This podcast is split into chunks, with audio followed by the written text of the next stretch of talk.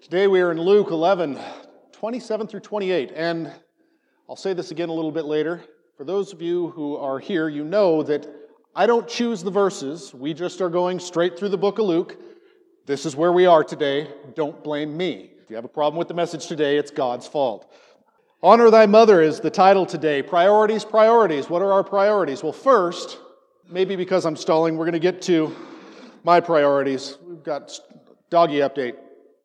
Okay, so this is this is Pippin, our puppy. Um, he left his mark on my face, as you, as you might see, vicious puppy. He went a little crazy, and I picked him up, and he just flung around, and their claws are just as sharp as their little puppy teeth, so he scratched me. Well, Pippin and I, this is not part of the problem. The scratch was, was not a big deal, but Pippin and I are having some issues this week. We are, we are having some problems. Um, Pippin is a very smart dog, a very smart dog.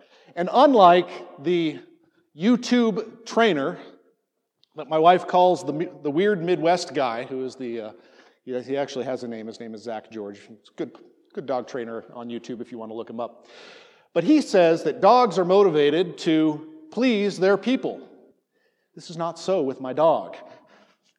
He is motivated by food. He is very motivated by food, and he's very smart. So he will learn very quickly any trick you want to teach him. He knows how to sit, he knows lay down, he knows shake, he knows come, he knows leave it, he can tell him to leave it. He'll do all of that perfectly for a treat. But if he knows I don't have a treat, he ain't listening to me. We have a cat. Yeah, he, he's a very confused dog. He thinks he's a cat. And this is causing problems in the Macnicki household because I have this kind of personality trait. When we first had kids, I said, you know, kids are going to be no problem. All they need to do is do exactly what I say, exactly when I say it, and we won't have any problem. That hasn't worked out so well for me, and it's continuing not to work out well for me in the puppy arena. Apparently, God knew I needed work in this particular area. I did not pray for patience recently, but God is a patient God, and He is proving or using this situation to expand my patience, apparently. But He's also using it, I think, to give an illustration. Because while Pippin absolutely hears me and absolutely understands me, and I have no doubt about this, he chooses to ignore me, and it's infuriating. We'll get back to that a little bit later. Today, we are honoring mothers, and this is a biblical thing. This is a biblical command. In fact, the fifth commandment is this out of Exodus honor your, mother, your father and your mother. And it's the first of the commandments that actually comes with a promise. So if you do this, do this so that your days may be prolonged in the land which the Lord your God gives you. So we are doing a very biblical thing today, right? By honoring our mothers. This is a good thing. I went through just because I was curious and uh, did a little bit of research and figured out we'd figure out how many how many mothers are we really talking about today. So I looked it up. Motherhood by the numbers. In the U.S., there are currently, according to the U.S. Census Bureau, 43.5 million mothers living in the US today. Almost 1 billion, just shy of 1 billion mothers worldwide. That's a lot of mothers. In the US, there are 4 million babies born on average per year. 50 million born worldwide so far this year. 50 million babies born in the world just so far this year. In the US, again, there are 5.2 million stay at home moms. 10 million single moms. There's a lot of moms that we're honoring today, right? Okay, now this is where we don't get mad at me. We're going to go through and first it starts out it starts out good. In Luke 11, 28 through or 27 through 28. 27. This is where we pick up Luke 11. While Jesus was saying these things, one of the women in the crowd raised her voice and said to him, Blessed is the womb that bore you and the breasts at which you nursed. Blessed is your mom. Here's a, a woman from the crowd who's very excited by Jesus' message, and she's giving a blessing. Wow, what a lucky mom you've got. It's like maybe the first Mother's Day sort of thing here. You know, she's really celebrating Jesus' mom. And Jesus, of course, gets right on board with that and, and says, Oh, absolutely, she's great, right? Let's, let's all celebrate my mom. No, he doesn't say that. He said, On the contrary, blessed are those who hear the word of God and observe it. Jesus does what Jesus does. As people are getting excited, as people are listening and trying to apply his word and that, he redirects them. He points them back to the purpose of it all. says, Yes, blessed is my mom, sure, but rather, blessed are those who hear the word of God and observe it. This is actually fairly similar to another instance that we, that we hear. In uh, the book of Matthew, this is recorded. And it's a time when Jesus is about to kind of come out. He's starting to make the Pharisees and the religious leaders kind of mad. And his mom and his brothers want to educate him a little bit. Don't you realize what you're doing? So while he's out talking, in uh, Matthew 12, you can find this. Verse 46 While he was speaking to the crowds, behold, his mother and his brothers were standing outside seeking to speak to him. And someone said to him, Behold, your mother and your brothers are standing outside seeking to speak to you. But Jesus answered the one who was telling him and said, Who is my mother and who are my brothers? And stretching his hand out towards his disciple, he said, Behold, my mother and my brothers. For whoever does the will of my Father who is in heaven, he is my mother, my sister, my brother, my sister, and my mother. Now, we started with the, the fifth commandment, right? Honor thy father and thy mother. This doesn't seem very honoring. To us, it strikes us actually as kind of rude today, right? But we also know that Jesus is completely without sin. So, he wasn't breaking the fifth commandment here. What he was doing is redirecting and pointing to the purpose of all things, which is, yes, to give honor to your mother and father, but to obey and listen to the will of God. So let's go back to that verse that we're in in Luke. But he said, On the contrary, blessed are those who hear the word of God and observe it. Today we honor mothers. All of us have one. Some of us are one. Some of us are married to one. Some of us are going to uh, go home today and, and celebrate and maybe give one of the mothers in our lives a break. This is a good thing. But it's not the good thing. Some of us maybe want to be. Some of us maybe have mothers that, uh, like mine, who passed away way too early. Don't get to celebrate this day with her anymore. Some of us have been denied the ability to be a mother and think that maybe we're missing out on the biggest thing. But Jesus says no. This is not the most important thing. It's good to celebrate, to honor your mother. But the most important thing, the biggest blessing that you can have, is to hear the Word of God and to observe it. This particular translation is the New American Standard Version. I actually like the way that the New Living Translation, I, I usually don't use this particular translation, but in this verse, I like it. Because if you go through all the rest of the versions, the, the Greek here is interesting. Jesus replied, the way the New Living Translation puts it, even more blessed. So while the New American Standard says, on the contrary, King James says, yea, rather, yes, rather. What they're really trying to say is, that's true, that my mother is, is pretty special, but even more blessed, even more than Mary, even more than the one who would be called blessed by all generations, even more than those who are fantastic mothers, who have been blessed with the gift of motherhood, more blessed than them are those who hear the word of God and put it into practice. That means all of us have the opportunity every single day to be more blessed than even Mary. Why was Mary blessed in the first place, though? Let's take a look at that. Was Mary blessed because she was chosen to bear the very Son of God? She was chosen because she did what? Step back. What happened, Mary? She's going along and she's minding her own business. She's betrothed to a good man, Joseph. They've got their plans. And what happens? An angel appears to her and messes everything up. He appears to her and says, Hey, you are going to be the vessel. The Holy Spirit is going to come upon you. And she probably has a fairly decent understanding of what this means. She is going to become pregnant before being married. This is going to mean she's going to be an outcast. This is going to mean that her husband, her future husband, is probably not going to want to marry her. And we see that that is, in fact, the case. He was going to put her away quietly. The angel had to appear to Joseph as well and say, No, it's okay.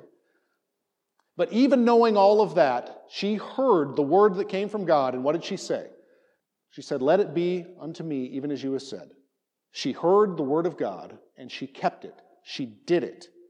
This is what the blessing was. And we, each and every one of us, not only have the opportunity, but are commanded to focus on what's important. So today, as we honor our mothers, this is a good and proper thing. Let's not allow ourselves to become distracted. Let's remember that Jesus focuses us back on what is truly important, and that is to hear the Word of God and do it. James, in the book of James, has something to say about this as well. In James 1 22, he says, Prove yourselves doers of the Word, like Mary. She didn't just hear, she said, Let it be done to me, even as you have said. She was a doer of the Word, and not mere, merely hearers who delude themselves. We spoke last week about all of those that are in churches all over the United States that are filling our pews and filling our chairs, hearing the Word of God and deluding themselves. They think they know Jesus because they know about Jesus. They think they know God because they know about God, but they've never really developed a relationship with Him. How do you develop a relationship with God? How do you develop a relationship with Jesus Christ? It's by interacting with Him, by being a doer, not just a hearer. You don't just get to sit and absorb and say, okay, yeah, that's good, and then go out there and forget. James has something to say about that. He says, For if anyone is a hearer of the word and not a doer, he is like a man who looks at his natural face in the mirror. For once he has looked at himself and gone away, he has, he has immediately forgotten what kind of person he was. So the picture here is you're getting up in the morning after maybe a late, hard night, and you've got to be to work, or you've got to be to an interview, or you've got to just go out in public. So you get up early in the morning and you walk into the mirror and you look at it, and your hair's all crazy. You ladies, maybe your mascara's been running, you didn't get it all cleaned off. You're just a total mess. You look and you go, ah. And you turn away and you immediately forget that and you walk right out into public looking like that. This is what James says you are like when you look in the mirror of Scripture when you hear God's word and you are a hearer but not a doer. You don't take that message and actually do something with it.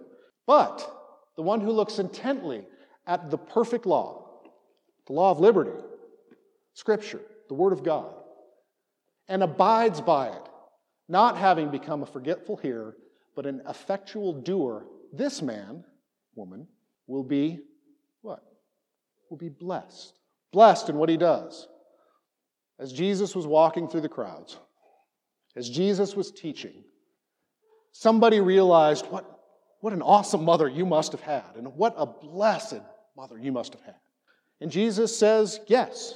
However, even more blessed than that, just like James said, are all those who hear the word of God and put it into practice. Like we said last week, we talked about a house divided. Jesus mentioned a house divided cannot stand. And, and we applied that to ourselves. Say that you cannot be a house divided. That when you read Scripture, you can't say, my living room, if I'm the house, belongs to Jesus, but my bedroom, that belongs to me. It's a house divided, it cannot stand. You have to if you're going to give your life to Jesus Christ, give every single aspect of your life to Jesus Christ. So even as we're celebrating good things, when we are celebrating the mothers that God gave us, when we are celebrating our wives, when we are celebrating our husbands, when we are celebrating our fathers for Father's Day, when we are celebrating any good thing, good, but we cannot be a house divided. We must celebrate those things in the light of the blessings that they are from God. We must hear the Word of God in all things and put it into practice. How are you going to do that today? How are you going to listen to what God has for you today and put it into practice? I wish I could answer that question for you. I, I, wish I could say, Misty, this is what God has for you today. This is what you need to do when you walk out the door. But I can't do that. Only you can do that. How are you going to listen to God? First, God speaks through His Word. If you are hearing anything today, it might be you need to get back into His Word. You need to be reading Scripture, listening to what He has to say. And then when He reveals something to you, do it. Don't be like that crazy haired man that James is talking about, where you look in the mirror and you just walk away and forget about it.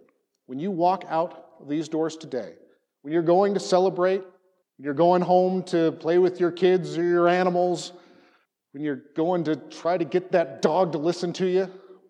See, I believe God gave me a little view into what He feels like sometimes through that wonderfully cute puppy who knows exactly what I'm saying and stubbornly refuses to do anything about it.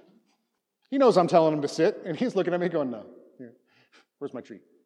Quid pro quo here. And I believe that this is how we often be, behave with God. We know what God is calling us to do, we know the commands that He is giving us. And we stubbornly, though we hear, say, No, I don't feel like doing that. I, am going to go sniff around these bushes over here. I don't want to go over there. I can tell you, it's infuriating. And this week I've had to fall down on my knees and ask God's forgiveness because that's precisely how I behave often. I hear him. I, I hear him when he says, Go talk to that person, go tell that person over there about Jesus. And I'm like, You know, that's going to be really uncomfortable. I don't want to do that. I, I, I'm just going to go this way. I hear him when he tells me, on Mother's Day, preach about God instead of preaching about moms. I would have much rather got up here and, and talked about how great all you moms are. You're, you're, you're pretty great. But you know what? Scripture says God's better. Moms will let you down. If you're a mom, you will let somebody down. Dads will let you down. Fathers will let you down. Friends will let you down. God will never let you down. Jesus will never let you down. We just have to have the courage to follow him in every single thing that he says. So I'm going to challenge you this week to take some time and carve it out of your day. If you already do this, carve a little bit extra time out of your day, just a little bit more. Take some time to look intently at the perfect law. Look intently at Scripture. Find a verse, find a book, find some place and dive into it and ask God to reveal something to you. Ask God to tell you what He would have you do with this. Maybe it's an outward thing, maybe it's an inward thing.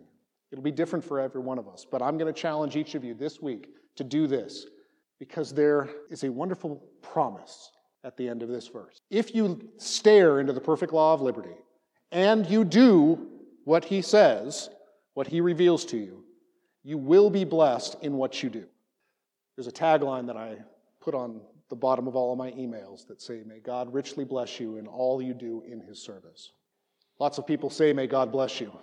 But the blessings come from when you do things in his service as a result of him prompting you to do something in obedience.